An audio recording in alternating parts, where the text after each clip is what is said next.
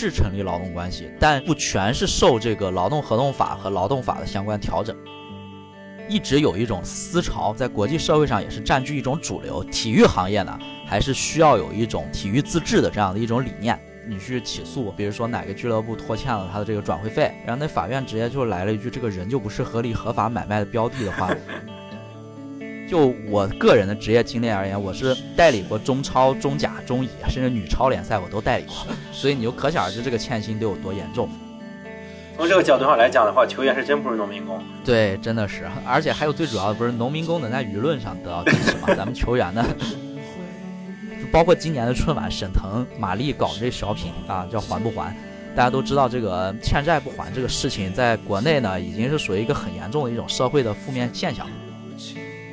中国足协是显然没有权利要求大家强制去降薪、去重签合同的，而且呢，中国足协从来没有这么说过。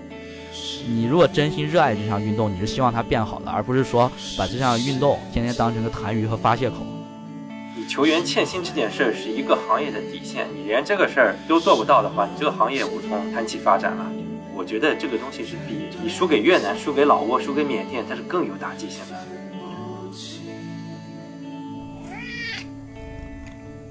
大家好，这里是橘猫看球。今天我们要探讨这个话题是跟法律强相关的。我们今天也请来了一位非常高质量的嘉宾，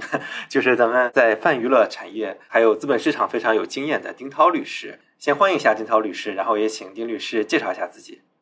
嗯，大家好啊，我是丁涛律师啊，来自广东卓建律师事务所。然后我本人的这个主要的职业领域呢，是跟文娱体育产业相关。然后同时呢，我是自己本身对足球有着长期的兴趣，而且我个人的这个职业生涯发展啊，也与足球存在一定的密不可分的关系啊，所以感谢呃橘猫今天的盛情邀请，我本人也是橘猫看球多年的资深粉丝，所以今天终于有幸和橘猫一起录制这期节目，我感到十分荣幸和高兴啊，谢谢。太客气，太客气，谢谢，谢谢，谢谢支持。呃，跟丁律师认识也是一个巧合吧，因为嗯，本身我们群友里面有一个小马律师，他本来就是对体育有很有研究的，然后他，正好丁涛律师跟小马律师又是在北京的这个叫什么学会啊？对，北京市文化娱乐法学会的体育产业法律委员会啊，不好意思，名字有点长。对对对，反正就这样的，中间给联系起来了。啊，也是之前嗯，我发了篇文章嘛，关于球员欠薪的。本来也是想请小马律师啊，还有丁涛律师一起聊的，但是小马律师最近比较忙，那咱们就请丁涛律师来给我们科普一下。呃，想聊这个话题呢，其实欠薪这个事儿在中国足坛一直是存在的，尤其像丁律师，您您是做这个事情，你肯定一直也是知道的。但就在去年这一年，因为中超特别的不景气，由于房地产的影响呀，还有疫情的影响，欠薪格外的多。大家也都知道，不欠薪的反而是很少数的球队了。嗯，对对，是这样。之所以这个话题被广为讨论的话，也是因为蒿俊闵作为这个国足的队长之一，这么重量级的一个球员，刚加盟一个新球队，只有半年就开始讨薪，在微博上。当然，我觉得他也是带头嘛，给自己的前江苏队球员的队友给他们出个头，呃发了条微博之后引起了轰动。但我觉得，其实如果没有国足输给越南 这个事儿的话，我觉得这件事儿可能还不会。这么广为讨论，毕竟之前像尹洪博这些国脚也是一直在被欠薪的，但正好就是国足输给了越南，女足又赢了呃亚洲杯，一下子大家好像把这个降薪跟欠薪给混淆了这个概念，所以这个事儿就讨论的特别的热烈。我我就不说闲话了，首先我们就直接进干货吧。呃，我当时也写过几句关于球员欠薪的一些嗯难点吧，但是我在这就不班门弄斧了，请丁涛律师去介绍一下这个球员为什么他讨薪。就看起来很难，那为什么老是在微博上来讨薪？微博有什么用呢？为什么不找该找的人呢？他们是个什么原因呢？背后？嗯，好的，好的，我就大概介绍一下这个问题吧。因为首先呢，就是说关于这个球员的这个欠薪维权为什么困难呢？这里首先在说回答这个问题之前呢。先要确定一下，就是我们这个法律行业一个术语，就是说一定要确定一下劳动关系还是劳务关系，也就是法律关系的这个问题啊，这个也是涉及到一种法律定性的问题。因为为什么呢？因为如果要是说是否成立劳动关系啊，这个似乎是与适用的法律啊，还有这个后续的维权的路径，它都是完全不一样的。但是呢，唯一的难点在于这个职业足球运动员。啊，与职业俱乐部之间的这个是否成立劳动关系啊，这个是一个比较算是比较尖锐也比较难以界定的一个问题。而且这个问题呢，现在来看是比较难以用是还是不是来回答的。当然呢，从法律界和司法实务界目前的认定来说呢。啊，主流上的观点还是认为球员和职业足球俱乐部之间成立劳动关系，这个准确的定性应该是问题不大。但是呢，这种劳动关系和普通的劳动关系也存在一定差异啊。严谨一点来说呢，就是球员和俱乐部之间的法律关系呢，是约等于劳动关系的一种特殊劳动关系啊。这这么说有点绕口啊，但是事实确实如此。对。打扰一下，就是这个劳动关系，呃，它对应的是另一个词是什么？劳务关系吗？还是什么？对，是劳务关系或者是合作关系。对，因为这个劳动关系呢，它适用的主要是劳动法和劳动合同法。而这个劳务关系呢，适用的是民法典，或者说其余的相关的一些，比如说是有投资关系，就适用是什么公司法啦，或者说其他的合伙企业法，或者说普通的一些无名合同啊，这个就比较就是相对来说比较随便一点，但是呢，它的主体之间会相对平等一点。对它这个区分点主要在这里啊，但是呢，这个现在的情况来说呢，呃，准确点来说呢。是成立劳动关系，但是呢，又不全是受这个劳动合同法和劳动法的相关调整，因为这个很显然啊，都能明白的道理，就是说球员和俱乐部之间呢，会有一个一层的这种注册的关系，就是说你要代表这个俱乐部踢球呢，你要在这个隶属于这个俱乐部，然后他得向所在的这个职业联盟或者足球协会进行相应的注册啊，但是呢，这个你不可能就是说。跟这个我们普通上班族一样的，说是我享有这个劳动合同任意解除权，然后我只要提前三十天通知，我就可以离职啊，这个很明显是不太合适的嘛，而且也不存在说什么啊，我达到一定期限之后，我是可以签无固定期限劳动合同的，这个我们长期看球的人都知道，不可能有这个说法的嘛，对不对？但是呢，如果要说把它完全剔除出这种劳动关系呢，这个也是不太合理的。呃，之前呢，就是说这个争议一直持续到了，可以说到二零一六年吧。啊，我说这个是我国的情况啊，一直到这个二零一六年七月的时候，这个人力资源和社会保障部啊，然后还有教育局，呃，不对，应该是教育部啊，然后还有国家体育总局，然后还有中华全国总工会，然后当时联合发布了一个文件啊，这个文件的效力层级还是比较高的啊，相当于是部门规章。然后他是说，呃，要求这个关于加强和改进职业足球俱乐部劳动保障管理的意见。然后在这里面呢，他是明确提出了说，要建立探索适应职业足球特点的劳动用工工资分配、工时、休息、休假等制度啊。而且就是里面明确了，就是说这个签订的合同是劳动合同，而且说除了劳动合同法要求的必备条款之外呢。俱乐部和球员还有教练员是可以根据足球行业的特点，然后约定一些条款。但是准确来说呢，它还是定性为一种劳动合同。比如说，这里面特地强调了一个按劳动合同约定按时足额支付球员等劳动者的劳动报酬。嗯，啊，这也就是可以看出来，它是对这个劳动用工的管理实现一种规范化和制度化的要求。嗯，同时呢，就是说它这里面有要求，中国足协。需要根据这个足球运动的特点，然后制定行业规则，然后分类制定这个规范，然后还有要求制定这种示范的合同文本，然后指导这个俱乐部规范这种用工行为。这是当时那个文件啊所准确规定的。所以说呢。我国呢，其实从这个上面的制度设计来说呢，它是既考虑了这个法律关系的定性，然后同时也考虑了一下这个足球行业的一些特殊性啊。这是目前来说呢，啊，这因为这个话题相对来说比较复杂，然后可能在实际过程中呢，一些这个专家学者也会有一些不同的意见啊。有，但是目前来说呢。因为我们是现在是律师嘛，而且我们是探讨这个当前的实际发生的以及客观存在的一种问题，所以说在这个学理和法理方面，我们就不过多展开了。啊，但是呢，是对，这也就是我们如果把它定性为一种劳动关系的话，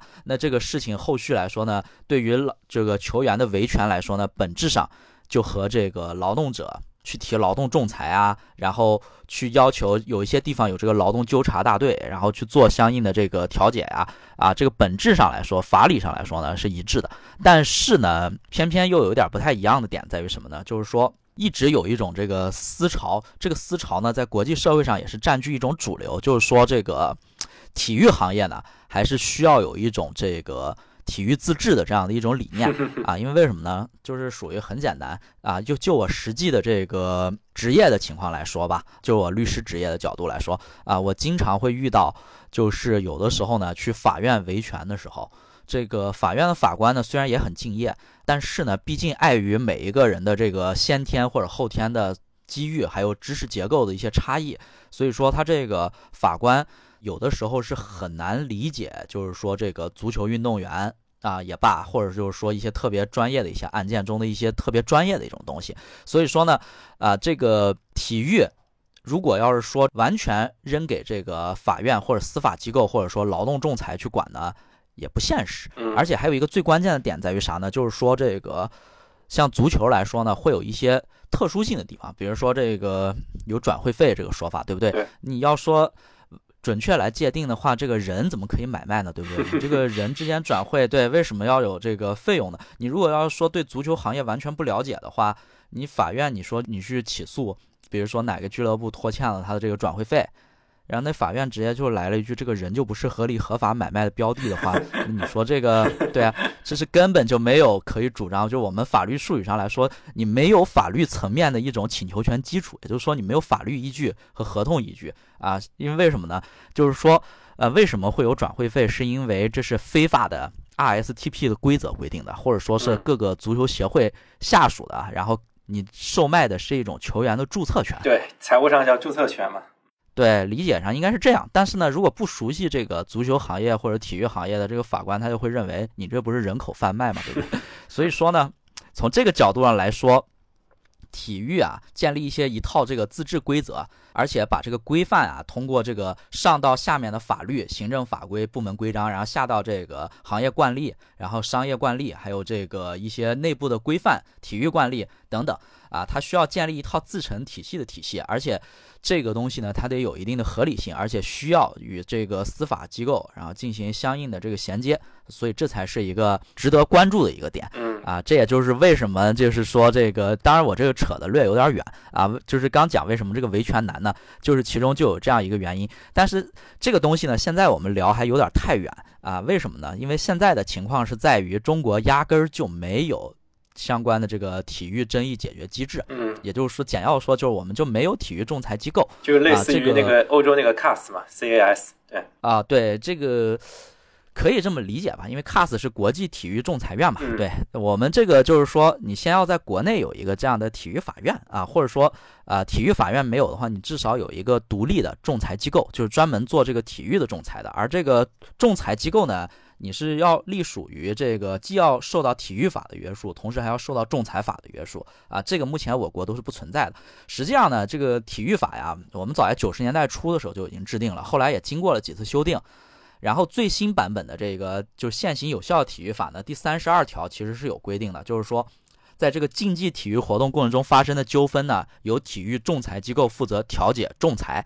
但是呢，它的这个设立办法和仲裁范围是由国务院另行规定的。这唯一遗憾的就是说，这个这个体育法当制定的时候，好像是一九九五年还是一九九六年的事情。目前我们已经过去了快三十年了，二十几年过去了，然后目前为止没有体育仲裁机构的说法。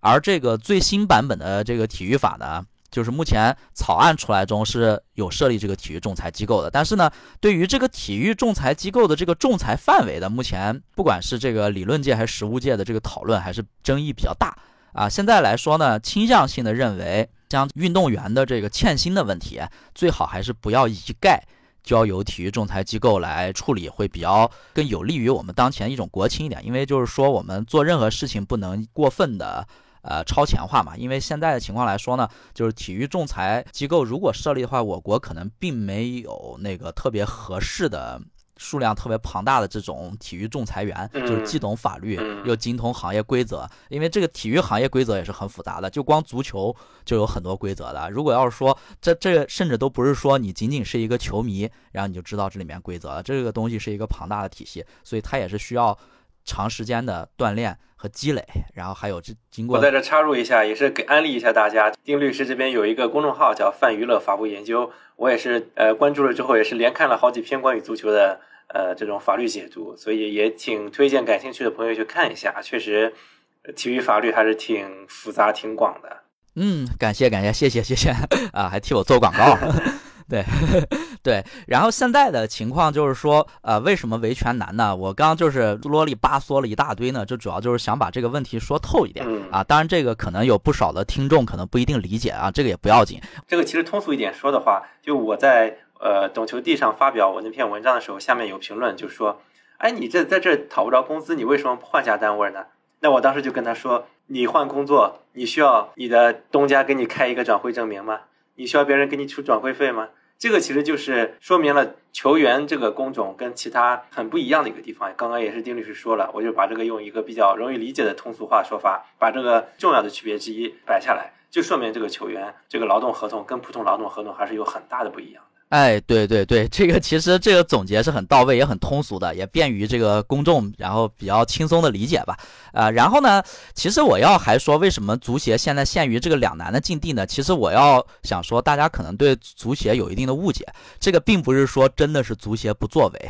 而是因为足协的权限真的有限。啊，最主要的一点，首先是在于这个我刚刚提到的体育法第三十二条，就是说明确规定了竞技体育活动中发生的纠纷由体育仲裁机构负责调解和仲裁。啊，但是呢，大家一定要注意。这个体育仲裁机构呢，并不是中国足球协会下属的仲裁委员会。事实上，这个中国足协的仲裁委员会的这个叫法本身都有问题 啊。因为我个人感觉，它这个不能应该叫仲裁，因为仲裁的话，它是一个很严谨的法律概念啊，它就是一种民间的一种争议解决争端的机构，而且这个机构是一定也得是国务院设立的。对于我国来说，它至少也就说句难听点的话，你必须得有官方的一种认可和背书。而中国足协是什么呢？就是我们来看一下它的这个中国足协的性质的定义啊，这个是根据一五年国务院足球改革发展部的一个什么什么办公室印发的一个东西，里边它是明确的给中国足协有了个定性，它管中国足协叫公益性质的社会组织，对，而且呢，他说的是根据法律和政府的。授权和委托处理全国足球事务，它是一种具有公共职能的自律机构。注意啊，它是自律机构。对，所以说呢，它其实就是一个行业协会。是啊，它但是这种行业协会呢，能不能处理这个球员和俱乐部之间的劳动争议呢？它可以处理，但是呢，它仅仅是属于在行业内部体系之内的一种处理。对。啊，他并不是当然的认为他是这种法律上的那种，不管是体育仲裁也罢，还是说劳动仲裁也罢，它都不是一回事儿，甚至可以说是完全是两码事儿。所以说，中国足协呢，因为这个我也本身是做这块律师嘛，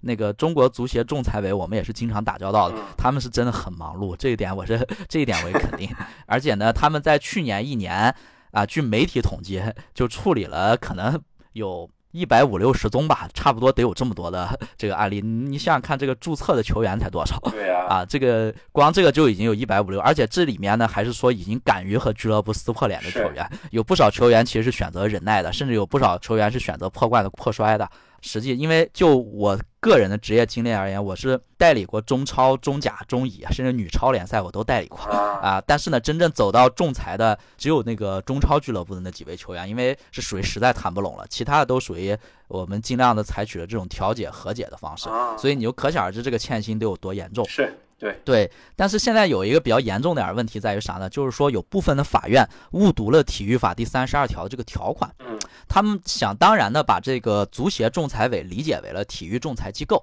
所以说呢，他天然的认为就是说。足协，你必须得管这个欠薪这个这件事儿，然后这件事呢是不属于法院一个受案范围，呃，这个说法就是非常非常不专业，也非常非常不确切的一种说法。因为首先呢，我刚刚已经反复强调了，我说这个足协是个什么性质，它显然是跟这个国务院设立的这个仲裁机构是完全不搭边的。对，但是呢，现在来说比较扯淡一点的就是说这种规定。现在成为了法院却普遍认定的一种共识。这个相信大家看过这个橘猫的那个文章里面，对于沈阳的法院还有大连的法院的一些判决，他们可以说是一种始作俑者吧。嗯。啊，这个现在来说的话呢，啊，因为最先他们开了先例，现在全国的法院呢好像都意识到了这个问题，所以现在就搞得。就是球员的这个维权通道可以说是堵死了。虽然啊，对，没错，你可以去向中国足协提出这个仲裁申请，但是中国足协的这个仲裁它有两个前提：第一就是说你的球员得是这个注册的这个球员；第二就是你这个俱乐部你得是注册的这个俱乐部。那比如说我要是退役了怎么办？难道我就没有资格去向足协去申请仲裁了吗？还有就是说，一旦这个俱乐部我真的不存在这个中国足协组织的四级联赛范围之内了，甚至不在中国足协注册了。这怎么办呢？呃，但是呢，这种公司呢，就是这个足球俱乐部，它终究是一个公司，它还是一个法人的主体，它并没有被破产清算，也并没有注销。然后这种情况，足协不管，然后法院也不管，劳动仲裁也不管，这就彻底成了一种三不管的地带了。而且呢，说句实在话，中国足协其实自己本身是意识到这个问题了，所以说呢，他在有的时候。会面对这种情况，他会开具一个相关的证明啊，会说这个建议俱乐部所在的劳动仲裁委员会，然后或者是人民法院提起仲劳动仲裁或者起诉。但问题的关键是，当地的劳动仲裁委和这个法院有的时候并不认可中国足协开具的这种函件 啊，所以就是说，这就是导致了三不管地带。所以说，球员呢，在这个情况下呢，他确实是一个弱势群体。辽足嘛，辽足就是刚刚您说的这个典型啊。对辽足啊，还有之前的沈阳东晋啊，还有当年的大连超越啊，这都是。而且现在我手头经手的案子也有这样的情况哎，所以说是非常难啊。当然呢，好就好在是什么呢？经过我的这个据理力争啊，这个案子之前打过一审，然后后来又到了二审，然后二审又发回重审，然后现在呢，至少就是说我的那个案件中呢，他法院。是接受了我的观点，就是说，他认为法院对此还是有一定的管辖权的。但是呢，我那个案件它有一定特殊性，这个我们那个特殊性就在于俱乐部是给球员出具了相应的欠条，而且同时俱乐部确实是承认有欠薪这个事实啊，而且呢，球员掌握的证据相对还算比较完整，所以说我们这个提出来的相应的这个证据啊，还有相关的抗辩，它比较完善一点。再加上我本身对这个体育和足球这一块相对比较了解啊，所以说我相对于来说是说服了这个二审的法官吧。厉害！所以总算是 这这个真不是我厉害，这个纯粹是碰运气。因为这个法官呢，可能本身对足球好像有一定了解，但是呢，现在这个案子确实是推进的非常困难，非常困难。而我们代理的球员，目前我感觉似乎已经对此是放弃了，因为大家都在这个环境下都能明白，中国足球。哪有不欠薪的呀，对不对？那不欠薪的，咱们数着指头都能掰着过来。所以，哎，这些东西，只能说这些球员比较可怜。我们也尽力的去这个受人之托，忠人之事吧，然后去帮他们讨要他们应得的劳动报酬。而且，像我说句难听点的话，我们这个对方这样的俱乐部还肯承认欠薪，而且出具了欠条的，这种是凤毛麟角的。大部分的时候，你知道有多严重吗？就很多球员连劳动合同都。被扣在这个俱乐部里面的这种情况是比比皆是的，就是说签了劳动合同，结果球员手里根本就没有这一份劳动合同，然后你最后你比如说你要去法院去提起诉讼，你连劳动合同都没有的话，你这个东西你去主张你的这个。呃，劳动报酬的数额、金额等等，那是非常困难的一件事情啊！这就是为什么我说好费事儿的原因。当然，你可以申请法院调查取证，然后去向足协调取劳动合同也罢，干什么？但是这个东西，那就属于很多的时候就得，啊，不是我们能决定得了的了。从这个角度上来讲的话，球员是真不是农民工。对，真的是。而且还有最主要的，不是农民工能在舆论上得到支持吗？咱们球员呢？对，这我们都不说，大家都能知道什么意思了。呃，差不多就是我要谈到，就是说为什么维权这么困难呢？就是我我这个说的其实已经比较多了，已经扯了这么久。但是大体上呢，总结一下啊，就是说第一啊，体育自治呢，它是。具有一定的这个法理基础啊，也是有一定的合理性的。但是呢，现阶段并不适合我国的国情啊。而且呢，即使是存在这样一种体育自治，我们也需要在一定的层面上进行司法介入啊。这个是应该有的一种方式啊。这个也是属于比较符合常理的，也符合我们现有中国国情的这样一种方式。然后第二个就是说，我国目前并没有体育仲裁机构啊，这个是一定要想好的一个概念啊，并不是说我们有了中国足协下属的仲裁委，还是中国篮协。下属的仲裁委，然后这个就等于仲裁机构了，这个是错误的一种解读啊。然后第三个呢，就是说中国足协呢能在自己的行业的管理权限范围内做出来相应的裁决，而对于这个裁决的不履行呢，中国足协仅可进行行业处罚，就比如说对他进行扣分儿啊，对他进行限制转会，对他进行降级啊，只能依据这个纪律处分的相关的原则，然后进行处分。而这个呢，他要是不履行的话，是没办法。去向当地的法院申请强制执行的，它是并没有一种司法强制性的，这也就基本上我把这个我刚说那么一大堆乱七八糟的，可以把它总结出来了。没有，这您刚讲的非常的详细也易懂。然后针对最后这一点，我其实刚刚也正好想问这件事，确认这件事。那也就是说，是真的这个足协只能做的事儿，就是就比如说。什么给你扣分啊，给你禁止注册球员啊，或不让你转会，也就这些东西啊。他没有强制执行权，他没法像法院一样，像正常的劳动仲裁强制执行的时候一样，我直接给你冻结账户、限高、强制执行，没有这种权利，对吧？对，是没有这个权利的，因为刚刚已经对这个中国足协的法律的定性已经很明确了，就是说它是一种行业自治的自律机构啊，甚甚至它是一种公益性质的社会组织，它显然是不可能有这种权利的。这就让足协这个仲裁很苍白无力啊！你比如说，现在像中国这种动不动我就不干了撂挑子这种情况，对俱乐部来讲的话，你真搞我的话，我大不了不玩足球了嘛，你还能拿我怎么样？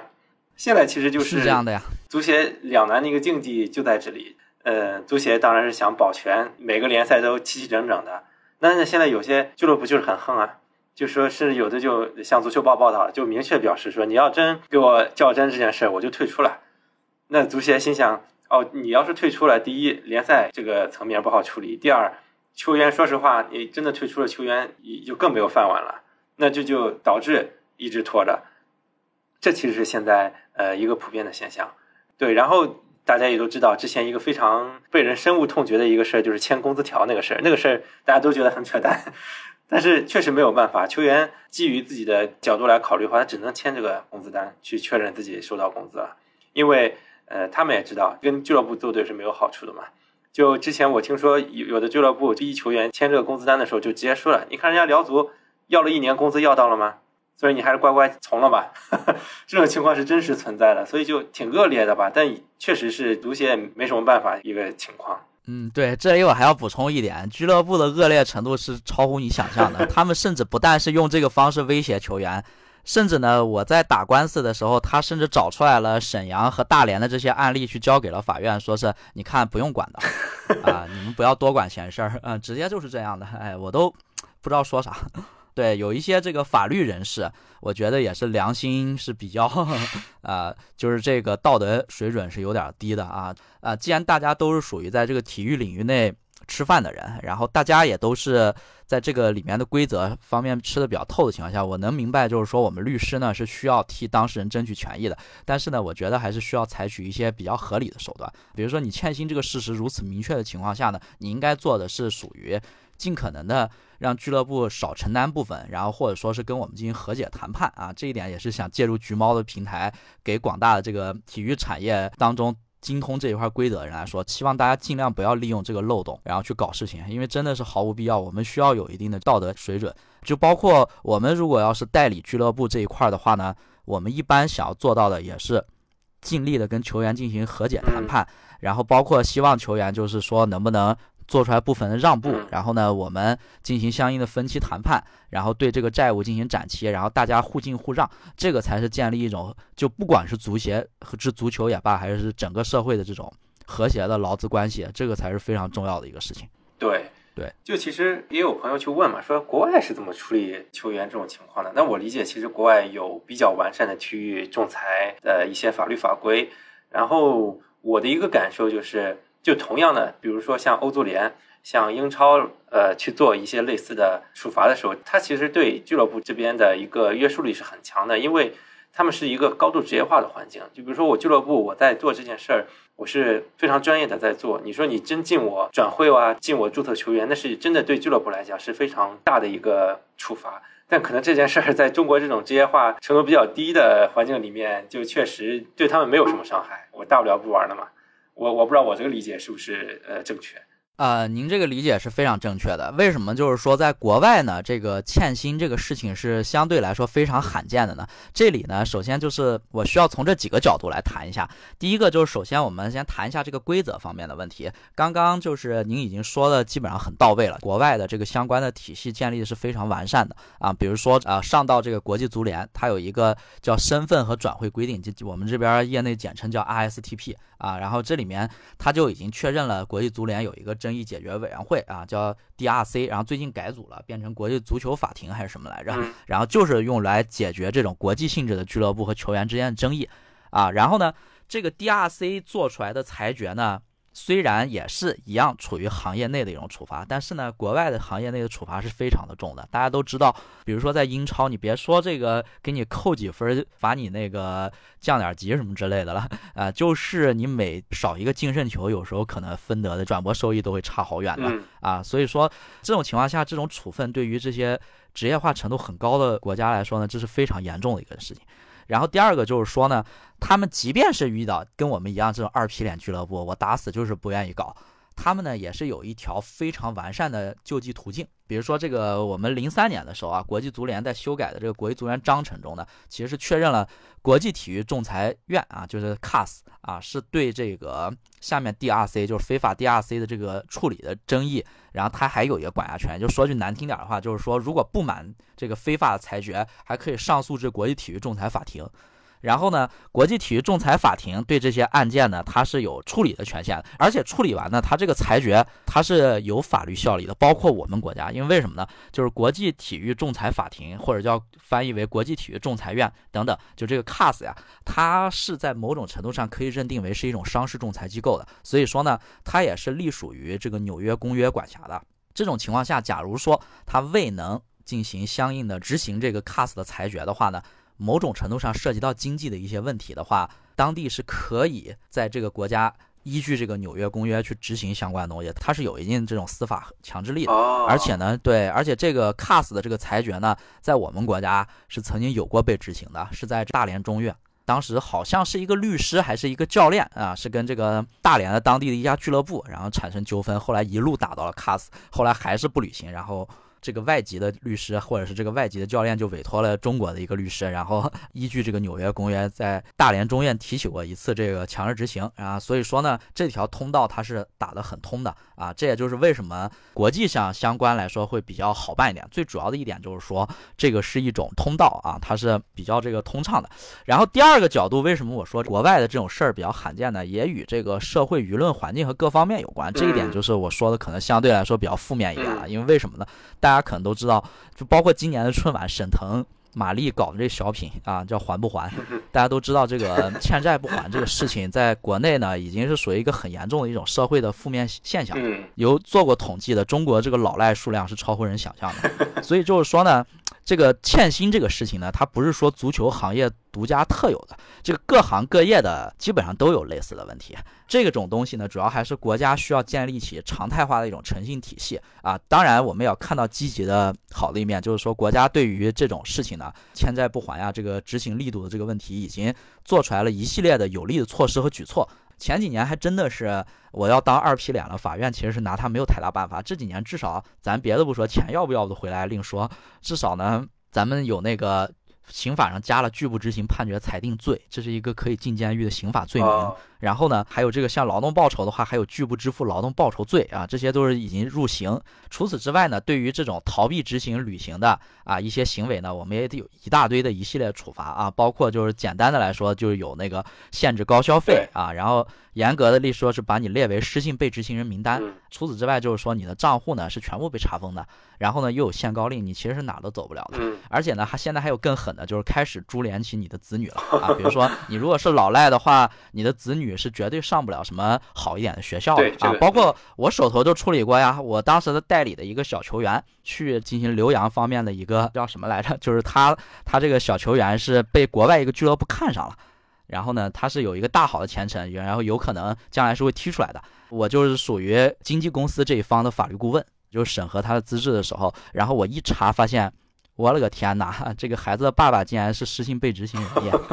然后我就直说，我说这个事情你要是不解决，你儿子是断然不可能踢上球的啊！你就该干嘛干嘛去吧。因为中国一直有一个叫什么“穷文富武”的说法，对于这个来说，你去踢球，甚至你都到国外去踢球了，你这可是算是一种高消费啊。所以就是说，还得有一系列这方面的举措来保证这样的一种欠债不还的这样事情。啊，在推进，当然呢，凡事都得有个过程啊。目前来说呢，确实还是存在有大量的这个判决没办法落实的这样的一种社会的现象和现实。但是我们也相信未来都会做得更好的。所以这种东西呢，因为足球它永远都是社会人中的一些现象的体现，所以整个社会环境是这样的情况下，它足球很难独善其身。再加上足球本身又有这种投资过热呀，泡沫比较大，然后。完全没有造血能力等等一系列特有的问题啊，所以它综合情况下导致出来这种结果啊，这就是我要谈的就这些。对，对我刚刚也 非常有感触，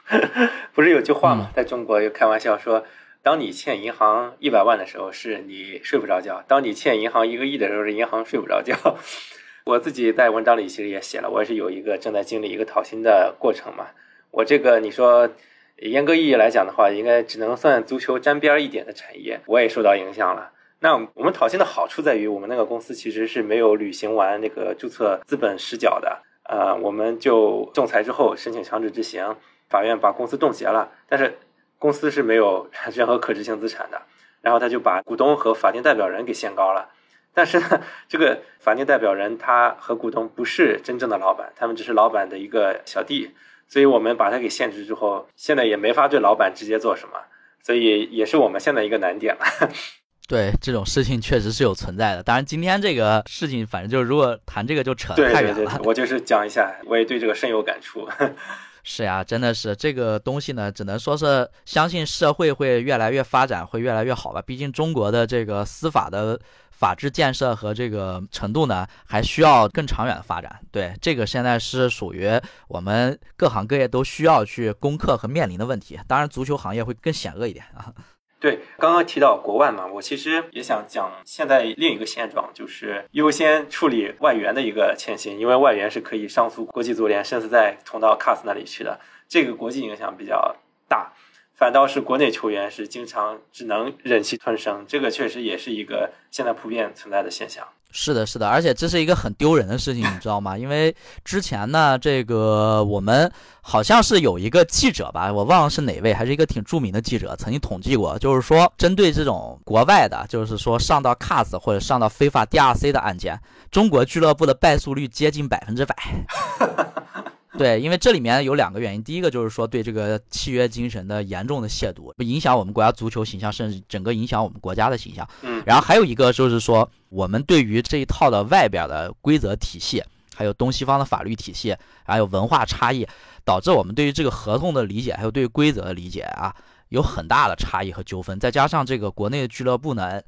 一般情况下也委托不了特别专业的这种体育法律师啊，所以说他就更加的难以。应对他这种事件，这一系列的纠纷呢，其实也暴露了中国的这种所谓的职业足球不职业的一种本质。对，而且呢，这个影响是真的很坏的，就是表示中国足球俱乐部呢，普遍有一种不守规则现象、不职业的这种现象。这一点呢，当年波多尔斯基嘛，不是说忘了是跟中国哪个俱乐部谈判的时候，他回去就说。中国的俱乐部的这个谈判的时候是非常不专业也不职业的，所以他宁可少拿点钱。他后来去了神户胜利船入门这联赛，啊，这个当时他说完这话之后，还被我们中国的网友一顿喷。但实际上，对我们长期应该做这个行业的了解，他只是不小心把实话说出来了而已。呃，前面我们就针对这个欠薪的法律相关的东西进行了一些学习和探讨。那么下面我是想针对社会舆论来去讲这么一件事儿，因为。也不光社会舆论，其实这也牵涉到法律。就是现在足协其实是在推这个降薪这件事儿。其实降薪和欠薪是两件事儿。就我们认为，呃，欠薪就是我不发工资，我该发的工资不发。但降薪其实是一个对薪水水平的调整。可是，尽管我相信大家的共识都是这波球员当时拿的钱太多了，可能球员自己也觉得自己当时拿了一个非常溢价的工资。我们都认可这个东西该调整，但是怎么调整呢？像现在足协一而再再而三的推出这种限薪令，OK，这个也是应该的，我觉得也可以推。但是你限薪令推出之后，他的这个俱乐部该怎么看待这个限薪令呢？很多俱乐部就拿着鸡毛当令箭了，就说你看足协已经推了限薪令了，咱们这个合同是不是得改签了？这个又牵扯到法律了。丁律师，您来说说。嗯，好的好的，这个限薪令呢，其实要我来说啊，它本身的这个合法性是存在一定的争议的啊，至少它是存疑的。当然呢，我就说乱世用重点啊，基于现在当前的中国国情呢，啊，以及中国足球行业的这种现状呢，我暂且认为它是合理的吧啊。但是今天既然是从法律角度谈一下的话，我们就从法律的来说分析一下吧。就首先呢，中国足协是显然没有权利。要求大家强制去降薪、去重签合同的，而且呢，中国足协从来没有这么说过啊。这一点纯粹是各个俱乐部随便是啊误读了中国足协的规则啊。因为中国足协是有这个说法，就是说建议去降薪，但是呢，它其中有一个前提，就是说对于之前已经签署的这个合同部分。多余的这个补充协议是需要另行协商、另行安排支付方式的。当然，这个实际情况中会不会就是说我们的这个所谓的另行安排全部签成了一个我球员单方放弃这种主张，那我们就另当别论了。但至少我们从规则的表面来说呢，中国足协还是。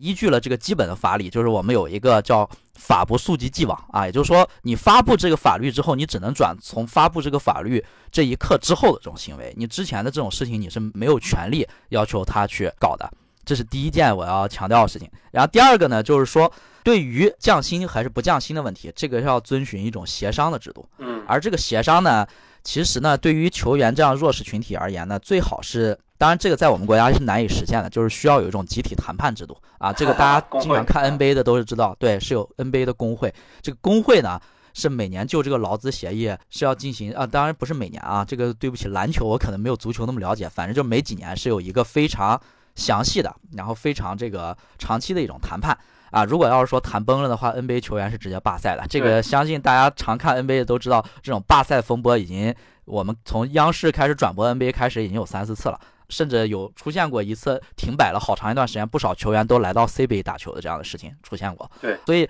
就是说，如果要是有这样的一种集体谈判的制度，然后双方各让一步还是怎么样，那这个降薪是属于双方都认可的一种方式，是没问题的。但是现阶段，由于我们没有工会，球员是处于一种弱势的状态，所以说呢。现在情况就是说句难听点的话，你你要是不接受这种降薪的话，那很有可能你就只剩看台伺候了，甚至 更难听点，下放预备队，对啊，然后不予注册啊，甚至就是各种原因，就是我能让你有一万种方式让你不舒服啊 啊，所以说球员在这种情况下是一种弱势的，而且这种事情呢，其实也不只是中国 啊，大家都知道这个欧洲的时候也有这种，就是到了合同期啊，如果要是说不续约的话。会大幅度减少上场时间啊，这这种事儿都是有，所以说对于球员这样来说，建立工会进行集体谈判是有一定必要的。但是这个东西在我们国家是很难的啊，这个究竟什么原因，这里就不多不过多展开了，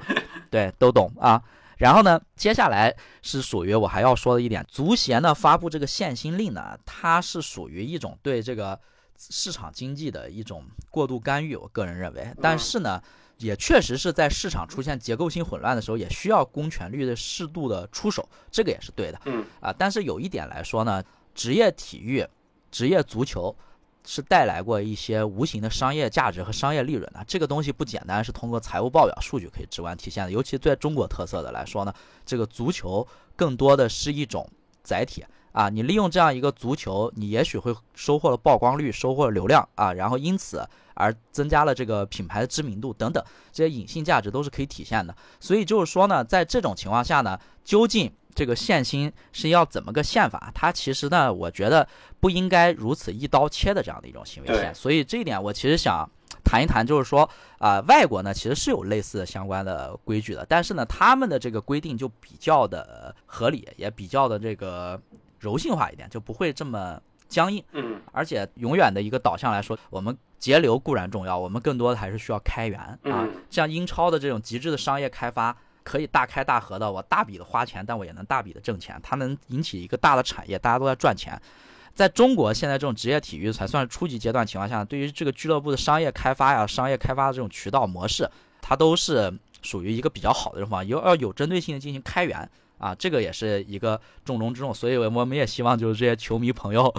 能多为自己支持的主队，然后花点钱，然后少买那些盗版球衣啊，然后支持支持点正版啊，买点这个俱乐部的周边产品。像目前我所在的深圳市这个深圳佳兆业队啊，就是现在直接改名叫深圳队，其实做的就可以。它的这个周边产品呢，跟很多的品牌出过联名款什么之类的。对，就是举例子，就是俱乐部加大这种商业开发，然后球迷也进行支持。当然，这个里面的是杯水车薪，然后最主要的还是说我们要把这个模式建立起来。嗯，这是我要说的，就是说限薪呢，终究只是一个相当于我们现在病入膏肓的阶段，我们作为一个治病的一个药。嗯，但是它并不并不是一个长期的一种方方式。然后其除此之外，就是说我们要参考一下外国类似的规则。最简单，大家熟悉的就是财政公平法案，就是简称 FFP。嗯，啊，这个 FFP 当时设立的目标也是说 protecting the game，嗯，保护这项运动。嗯。它这个保护这项运动呢，它就不会是那么简单的粗暴直接，他对这个有一段时期内的这个财政，然后进行相应的评估，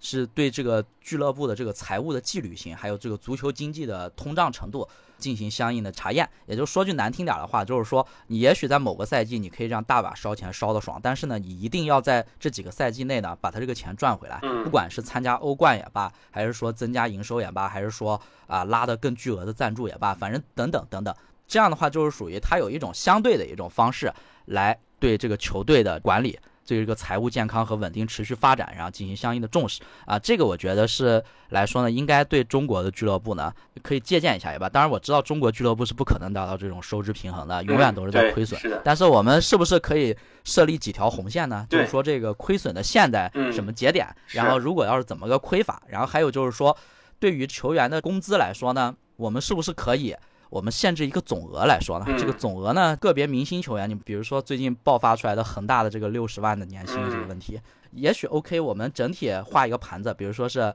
啊一亿给我作为工资投入，那我如果要是有特别突出的球星，我一个人拿个八百万啊，我觉得这个无妨，我其实个人感觉啊，只要是整体的这个线咱们达标就没问题。然后再就是属于这一点，我还要想说一下，就是美国大联盟，就是 MLS 这个联赛，它是每个队。据说是有几名是几名来着？好像是三名吧，我记得。三名，三名指定球员。对，三名指定球员。他这个指定就是这个是当年好像贝克汉姆过去带过去的，好像也简称贝克汉姆条款。嗯。就是说呢，他有三名指定球员是可以不受工资帽限制的。然后剩下的这种情况下，大家来搞，这样的话就属于既增加了这个商业的吸金能力和这个流量，然后同时可以通过把这个招牌做得更加优质，然后也能吸引大量赞助。这种其实是我觉得是完全可以保证的。你像现在在中超来说呢，对于国脚球员还有这些外援的这个限制呢，我个人感觉可能是有点过分的强硬了。这一点我来说，我觉得是有点问题的。当然，我也不是说 FFP 特别好，这个 FFP 呢，仍然在欧洲是面临着各种合法性的挑战。比如说，因为我是 AC 米兰的球迷嘛，我是很清楚 AC 米兰之前因为李哥被收购了之后呢，这个突击花钱，然后造成巨额的债务。然后后来就被这个欧足联盯上了，对 AC 米兰在那几年进行处罚，然后包括 AC 米兰后来是签了这个和解协议，然后退出了那一年的欧联杯。对，现在也属于还在苦攒钱的阶段。虽然这几年米兰的战绩又重新回来了，但是还是不敢怎么花钱，这就是 FFP。但是呢，当年 AC 米兰的律师曾经挑战过，据说是在提到过，就是说这个 FFP 是违背这个欧盟的呃运作条例，还有这个欧盟基本权利宪章的。因为为什么呢？他们认为这两个都是欧盟宪法的重要组成部分，因为他认为欧足联是在欧盟注册的，是必须要遵守欧盟的法律，而欧盟呢是本身对此就是说你下面一系列的规则呢，你都要必须遵守欧盟的这个宪法，这样的话会导致你这个 FFP 到底有没有违背这个欧盟的宪法，这个也是一个非常值得说到的一个点，因为这个欧盟宪法里面就有刚提到这个欧盟基本权利宪章里面是有提到私有财产。只能由法律来监管，而欧足联作为一个组织，你为什么限制企业经营行为呢？这个东西，也就是说，在法律上还非常值得说道说道。是，接下来就是说。这个欧盟运作条例里面也说，这个劳动力可以在欧盟范围内自由流动。当年这个博斯曼法案也依据过这一条啊，这个就博斯曼让马克博斯曼，这个大家或多或少有所理解。对，也就是说呢，你这个 FFP 的这个规则是直接限制俱乐部的资金的投入和人力资本的这种流动，所以说呢，某种程度上也可以说是违宪的，就是违反欧盟宪法的。所以说这个东西呢，现在在欧洲呢，也其实是经常。被挑战的，当然这个 AC 米兰后来没有选择正面硬刚啊，没有选择做这个俱乐部层面的博斯曼啊，这个也是有了一定考量，因为毕竟米兰呢现在的这个老板埃利奥特的这个投资基金啊，他是属于肯定是评估过，认为这种官司呢会导致啊引发更多的一些不必要的麻烦等等，所以最后他选择了和解啊，这个并没有向这个瑞士联邦最高法院去提起诉讼，但是可以说这种案例呢是可以做参考，而且后来其实曼城当年也扬言要干这事儿啊，所以。就是说，这个事情呢，就是不管怎么说，关于限薪还是降薪的这个问题呢，一直很难有一个准确方面意思。但是不管怎么说，它是一个市场经营行为，它这个把该交给市场的还是交给市场。然后，作为这个不管是行政机关也罢，还是说足协这样的。呃，行业的自治的这个机关也罢呢，它确实是不应该伸太多的手，啊，即使是有，我建议也是类似于美国大联盟啊，或者说澳大利亚联赛啊，或者说欧洲的这个 FFP 啊之类的这种方式，然后进行变相的这样的限制，可能会相对来说比较合理一点。当然呢，我也相信这个限薪令啊。各种是我们针对当前这种不可救药的市场环境提出来的一剂猛药，是药有三分毒嘛。所以说，在这种环境下呢，虽然我觉得通过这个不管是竞争法也罢，就是我们国家的反不正当竞争法啊，还是说通过这个一些相应的这个垄断的相关的一些法理的基本分析，我觉得限薪令本身合法性是存在一定问题的。但是呢。啊，现在的这种情况来说呢，是出了一剂猛药。然后，如果要是能让这个足球市场环境变好的话，我个人认为这个是可以先这么颁发下去的。因为毕竟三百万的这个限薪呢，啊，据说好像是是不是现在是不是降了两百万了？也还没具体官宣，差不多二百或三百吧。嗯，是呀，反正就是不管是两百万还是三百万也罢呢，我相信是这个，据说好像是 PWC 评估的吧，还是还是哪家？反正是四大哪个会计所啊，是好像是。通过模型是评估出来的，也就是说，这个数据呢，基本上是符合中国的球员现阶段在世界足坛中按照正常的这个薪酬体系下应该拿到的收入。这个还是真是有一定依据的，因为我听说这个吴磊吧，在西班牙人的收入好像基本上就是折合人民币三百五十多万吧，好像是。啊，当然这个具体的数据我记得不是那么清楚，但是差不多，我个人感觉。然后呢，李磊现在在瑞士草蜢，好像就是拿好像一百多万、两百万左右人民币的年薪。所以这些国脚的球员呢，如果由这个国外的俱乐部开出来了这样的一种薪水来说呢，如果在国内俱乐部开的话，我觉得基本上是一种比较合理的一种薪酬的体现啊。但是呢，就是说我建议，呃，还是。任何一种事情呢，还是把这个市场的东西交给市场来比较好一点啊。因为这个一方面呢，就是我们需要让这个防止市场过热，但另一方面呢，我们也希望不要过多的打击这个市场的积极性。而且这个限薪呢，它本身还有一点问题的，就是比如说大家这个事情目前还没有官宣，只是我们个人的猜测，就是说我们山东泰山队的这个中场徐新。这个徐新他不是说，呃，山东鲁能是给他三百万的国内球员的顶薪签了一个一加四的这样的一个合同嘛？嗯。然后据说，据说是其他的哪个俱乐部，然后匹配了这个薪水 啊，然后匹配这个薪水之后呢，然后这个徐新就要去转会了。这一点就可以说，大家同样都是顶薪的基础上，为什么他要去上海呢？我不觉得是因为那个俱乐部啊，我不小心把那俱乐部说出来，我去 啊，没事，大家都知道，对，都知道啊。为什么那个俱乐部相对泰山队有更好的这种诱惑呢？当然，这个事儿是猜测啊，目前毕竟没有官宣，就是因为他所在的城市，他所在的这个环境啊，有可能能。至少它是比济南好的这样一个地方。啊，这一点我们都虽然作为这个山东的球迷啊，我们也只能承认这一点，就是说这个所在城市的影响，还有所在地区经济的影响，还有曝光率的影响啊，这个也是没有办法一个事情。比如说这种事情呢，其实在 NBA 也都是存在的，像这种像密尔沃基雄鹿呀、菲尼克斯太阳啊这些小城市的球队，它获得的商业的这种曝光率，哪怕是他打的再好，他很有可能也比不上纽约尼克斯这样的队。啊，这这这是这是肯定的事情，所以说在中国呢会有一样的这样情况啊，所以我们就希望，本来这种事情就因为由于我们的地区差异的问题导致成这样局面，然后再不要我们通过行政命令这种刚性的，然后比较死板的一种方式，然后进一步的让一些非经济发达地区的球队雪上加霜啊，就是说这还有这样的一个问题。对，刚刚你其实提到监管这件事啊，我从财务角度讲的话，我觉得他现在伸手是没有意义的。你现在伸手，你伸不伸？俱乐部已经他自己是想降薪的，你哪怕不颁这个限薪令，他们已经开始用脚说话了，已经在欠薪了。像恒大这个，你给他限到三百万，他恒大出一个六十万，你不限他们也会这样走的。你你要是该限的话，你应该早点伸手。你现在伸手已经是一个很尴尬的了，就等于是孩子已经死了，你才开始做出一个要救的这种举措，所以。该不该管？我是从这个角度来看。另一个，其实刚提到广州队这个降薪嘛，其实，呃，我觉得你降到六十万无可厚非。我觉得恒大现在情况比较危机，你养不起球队，你降到这个程度，球队能运转，你总比苏宁那样解散球队好吧？我觉得这还是也算是负责任的一种做法。但是我比较关心的是现行，就是二一年的那些合同、那些欠薪，他们怎么解决？其实这个事儿是很敏感的，也没有人说。包括那些规划球员，其实都是欠薪走的。但我相信，可能国法球员已经拿够了，他们也可能不想在这个事上再细究。其实这事我是非常感兴趣的，这就绕回到我们原来这个欠薪的话题上了。因为现在国足毕竟是没有舆论主导权的，大家都觉得哦，一提到足球运动员就是千万年薪、大房子、豪车、名模。但其实真正的这种球员比例是很少的，金字塔顶呢，我觉得百分之十差不多了。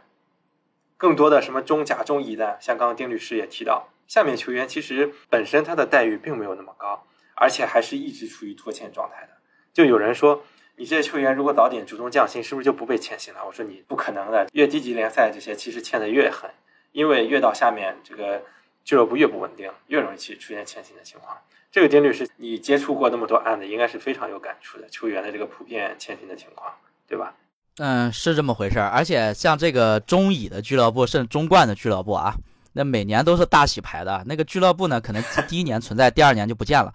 而且呢，像过去是足协还允许异地搬迁的时候，那就更乱了。那有些球队第一年可能在石家庄，第二年又跑大连，然后第三年跑跑厦门，这都是完全有可能的事情。所以怎么说呢？这是足球现在发展的初级阶段，我们可能必须要经历的一种阵痛期嘛。因为毕竟任何行业你也不可能永远靠输血这样建立下去，对。所以就这个东西，现阶段呢，我们需要思考一下，金元时代已经是过去了，我们没必要再去不断的怀念，然后不断的去幻想当年的阶段。啊，说句难听一点的话，当年的那些它都是虚幻的啊，等于就是说恒大。用巨额的投入，然后给我们营造，当然也不能光说恒大，就是说以恒大为首的吧，包括后边的华夏啦等等一系列的队。然后呢，给我们营造出来了世界第六大联赛的这样一种虚幻的幻境，但终究梦是得有醒的那一天。我们现在不管是地产行业的危机也罢，还是疫情也罢，至少我们现在没想到梦醒的比想象中要早，这个确实是我们没有想到的。但是现在阶段就不管怎么样都是醒了。你再怀念说什么当年孔卡穆里奇，然后怎么样的大杀四方，然后怎么样吊打日韩球队的在亚冠上怎么怎么样，这都已经是过去式了。我们现在需要思考就是说后续我们真的应该怎么办？嗯，所以说呢，我。个人建议，今天扯了一大堆，建立独立体育仲裁机构，这个是当目前来说的是第一件事情啊，这个是重中之重的事情。甚至我认识的一位也同样跟我一样搞体育的一名律师说了一句话，叫“法治兴则足球兴”。虽然我就是兴旺的兴，虽然我不完全同意他的说法，但是至少我也肯定，在这个中国足球的这个未来的改革的路上，法律一定不能缺位，大家一定要遵守这个相应的法律，还有相应的这种行业规则，要把它视为一种信仰。我们这个法律行业。一直有一个法院说法，叫法律如果不被信仰，将将会形同虚设。嗯啊，这个就是属于一定要遵守这样契约精神，甚至这事儿已经不只是整个法律的这么一家的事情了，它是整个一种社会环境和道德体系的问题。第二就是说呢，对于这个体育仲裁机构呢，我们确实是可以值得探讨探讨的。不管是建立独立的仲裁机构也罢，还是说在成熟的这种商事仲裁机构里面嵌入一个专门的体育特别的一个仲裁解决机构啊，这这一点美国是在这样用的啊，我们都需要先迈出来这一步。目前来说呢，就是我个人目前知道的西安仲裁委，西安在办这个全运会的时候。然后当时是设立了一个体育商事仲裁机构，但是这个东西呢，也就是说先把牌子挂起来了，究竟如何发展到何方，现在还都是在讨论啊。目前他们也聘请了国内外的一系列顶尖专家，然后经常开会去研究。但是呢，个人感觉这个还不是说所谓的体育仲裁机构，因为它是建立在商事体系下的一种，只能对于体育商业类的这种东西进行相应的仲裁。这其实并没有解决问题的本质，因为像我们现在提到的这个欠薪啊什么之类的，这个其实是一种本质上来说，我们归结为是一种身份纠纷啊。因为为什么呢？它是涉及到的这种劳动关系的问题啊，涉及到这个球员注册还有球员转会的问题啊，所以说这个东西是没有治本的，只是治了一下标。而且呢，还有一点就是说。关于受案范围的问题，目前呢，我也参加过很多次体育法的这个修订的研讨会。当然，我没有牛逼到就是说能参加那种核心的那种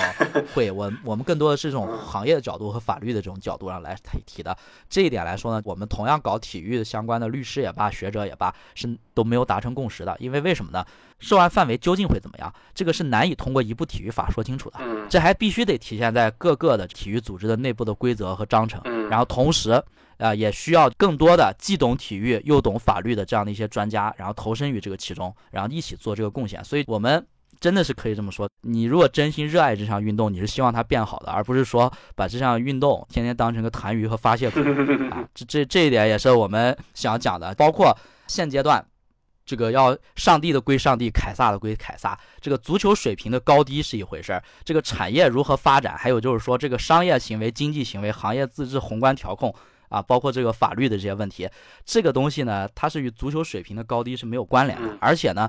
任何情况下，足球都是一个绕不开的话题。只要你这个国家还想发展体育，是不存在说所谓的说 OK，这个因为足球水平烂，大家就不要发展了。这个就如同你的这个孩子学习成绩差，然后你就可以把遗弃，这是这个逻辑上，我觉得是一一致的。就是说，我们需要要做的就是通过各自的这个行业的角度，不管是体育从业者也罢，还是说我们这种法律从业者也罢。都需要在自己的角度，然后好好想想一些问题啊，然后去自觉的，不管是主动还是被动的，可以去相对的投身其中，肯定要保持一种希望啊。这就是我想借助这个平台，然后跟大家也讲讲这方面的问题吧。这个也是就是现在这种金元时代的影响，后续怎么样？当然呢，今天我在节目中也提了一嘴，建立这个球员工会这种集体谈判制度。虽然我知道这个事情现在来说还是比较遥远的，但是呢，我也是希望，即便是不建立工会，至少需要有一个能代表球员利益的一种庞大的组织，能让他们。在特定的时候出现一些问题的时候，选择合理的、有效的一种维权方式。比如说现在这种说，因为我们合理的方式走不通，就变成了微博维权，然后媒体维权。嗯，这些东西可以说是，这不只是一种足球产业化、职业化失败，这甚至我认为是一种法治的失败啊！这样是非常不好的。对我，我文章里也写过嘛，我说你球员欠薪这件事儿是一个行业的底线，你连这个事儿都做不到的话，你这个行业无从谈起发展了。对，这个真的是一个迫在眉睫的事情。以球员欠薪这种打击，你现在欠薪被普遍的捅出来之后，这个打击，我觉得这个东西是比你输给越南、输给老挝、输给缅甸，它是更有打击性的。我就站在一个父母角度嘛，你也是一个父亲，对吧？你孩子是个千金，你会让他去 踢球吗？嗯，这显然是不会的呀。咱们在考虑 他，其实我在想，作为父母来讲，去考虑孩子去不去踢球的时候，他其实很少去考虑到，哦，我孩子将来踢出来，他可以拿千万年薪。大家其实不奢望这件事，大家都希望孩子差不多就行了。可是我们肯定不希望的是，将来他好不容易啊踢那么多年球，都是自费的，还不是举国体制国家养的，结果沦落到讨薪都讨薪无门。这个下限没有下限，才是劝退家长让孩子踢球的重要原因。他其实不是说我将来提高多少工资，我就能吸引小孩来踢了，而反而是这种你连下限都保证不了，才更让大家退而却步的这种原因。我我是这么认为的。嗯，您的这个理解非常对啊，我其实也是这么认为的，因为我也觉得，就是说，为什么我刚刚直接斩钉截铁的说，那现在现阶段显然是不能的呀，就是因为我们还是希望我们营造出来，通过我们这一代的努力，嗯，因为这个足球我们要想发展，它不是一两代人的事情，通过我们这一代人的努力呢，先把这个基础的体系先建好、搭好，把这个框架搭好了之后呢，到时候我们如果要是说体育真正深入到我们的这个日常生活当中。啊，这个足球陷入到我们这个日常生活当中，因为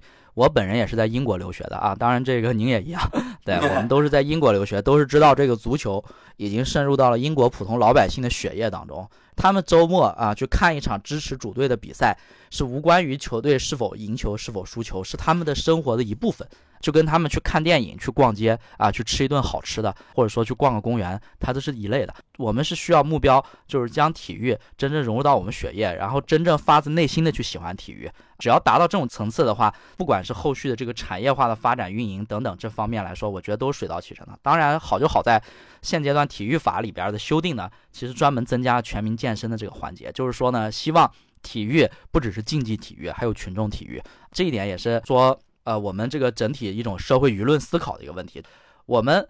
是喜欢赢，我们是喜欢美丽的足球，但是呢，我们更需要做到的是一种合理的一种理性的态度去对待失败，去跨越失败，然后去真正迈过这个台阶，然后呢，学到更多的，而且我们这个教育部门对于这个孩子来说呢，也是一样的道理。除了学习之外，这个体育一样是重中之重，因为体育可以锻炼你的太多的东西，包括你的陶冶你的情操，锻炼你的体格，然后对你的这个意志品质力的这种培养，还有包括这种团队化的这种配合等等，都是一种非常完善的啊一种全方位的提高。所以说呢，包括我们小的时候，因为我应该跟您差不多岁数吧，我们小的时候，对于这种体育好的孩子，如果学习不行的话，这个似乎这个评价在老师的眼中是非常不好的 啊，对，什么。头脑简单，四肢发达啊，或者就是说，这练体育的都是学习超差那种。甚至就我说的，我们国家堂堂的体育的相关的最高学府——北京体育大学，甚至似乎在同等档次的这些学校面前，似乎都好像低人一等。我们平时对这些体育生又是怎么评价的啊？就是说，甚至当然，体育生来这种评价，还有一种原因就是说，我国的体育生有不少又是属于那种，比如说我见过的那种，呃，说是篮球特长体育生，那个投篮呢。呃，很有可能还没有大部分业余场上那些人投的准，是这样的一种体育生的水平。所以说呢，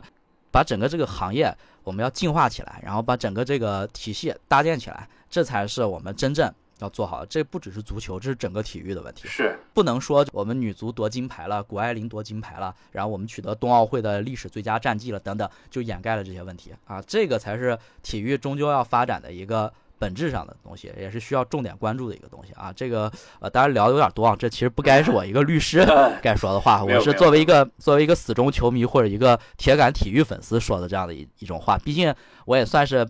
半个体育从业者嘛，或者说体育从业者的密接吧啊，现在流行的词是密接，对。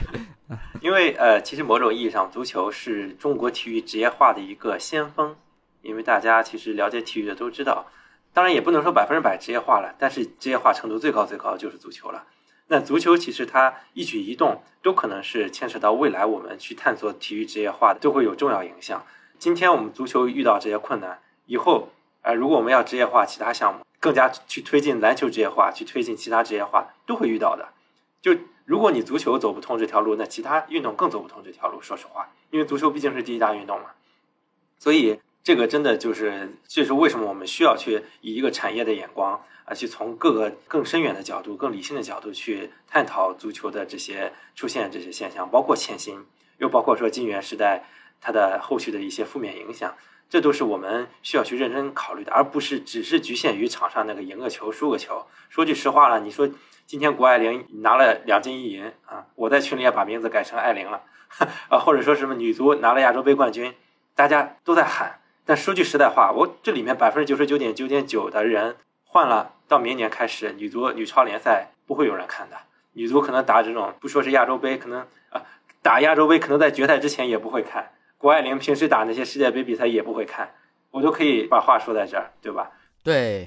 其实就是还是需要大家还是要去，呃，以一个呃新的眼光去看待体育项目，不管是足球还是其他，因为足球这个确实。我们因为接触足球球员比较多，我们知道球员其实底层球员非常辛苦，就他们真的是选了一入错行了，真的是拿的工资又低，然后又欠薪，所以我们会以一种很怜悯的态度去看待他们，也希望帮助他们解决问题。那其实任何运动都是有一个金字塔的，只有你下面这些啊，下面这些球员活得有尊严了，才一层一层的垒到上面去，然后又形成了一个非常良好的职业联赛，才会出现这样的。我们如果连最基层底基、最底线都守不住的话，根本谈不上顶层这些楼阁。对，非常同意，真是这样的。所以就是说呢，任何事物呢，它都是有一定规律的啊。我们只有遵循它这样一个规律，然后它才有可能能给我们带来一些收获啊。这个我也就非常同意您之前写的一篇文章吧，就是在我们输给越南之前，就是说这个事情呢，是我们多年种下的因，然后现在终于结出这样一个果。这个果呢，你收。你这个也罢，你不什么也罢，他都得那个承担。嗯，对啊，真的，咱们现在你就说这些球员拿一千万踢成这样，你说你让他拿一块钱，他踢的，呃，兴许啊会稍微好一点点，但不会有什么质的提升。反而你让底层球员赚不到钱，欠薪，会让更多更多的孩子选择离开足球。所以这个我觉得大家还是要理性看待中国足球的发展阶段吧。所以说，我觉得欠薪这件事儿和降薪还是不能混为一谈。就哪怕是降薪这件事儿，也要注意方式方法。对，没错，是这样的。嗯，啊，好，我，嗯，我觉得我们今天真的聊得非常的透彻，尤其是前半段，我觉得我就听的这种专业的解读，真是感觉醍醐灌顶。非常感谢丁律师今天的这个讲解。啊，谢谢，谢谢。希望未来咱们遇到什么跟法律相关的啊，继续进行探讨。反正以后我也也争取多转载一些关于法律的这方面文章。好的，今天咱们就录到这儿吧。谢谢丁律师。嗯，好，谢谢您，谢谢啊。好，拜拜，拜拜。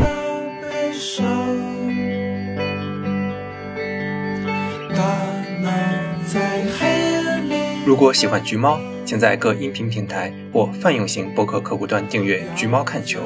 还可以通过关注微信公众号“橘猫看球”阅读更多深度分析。同时，可以在公众号回复“听友群”获取入群方式。大家一起探讨关于足球财经的话题，共同提高。我们下期再见。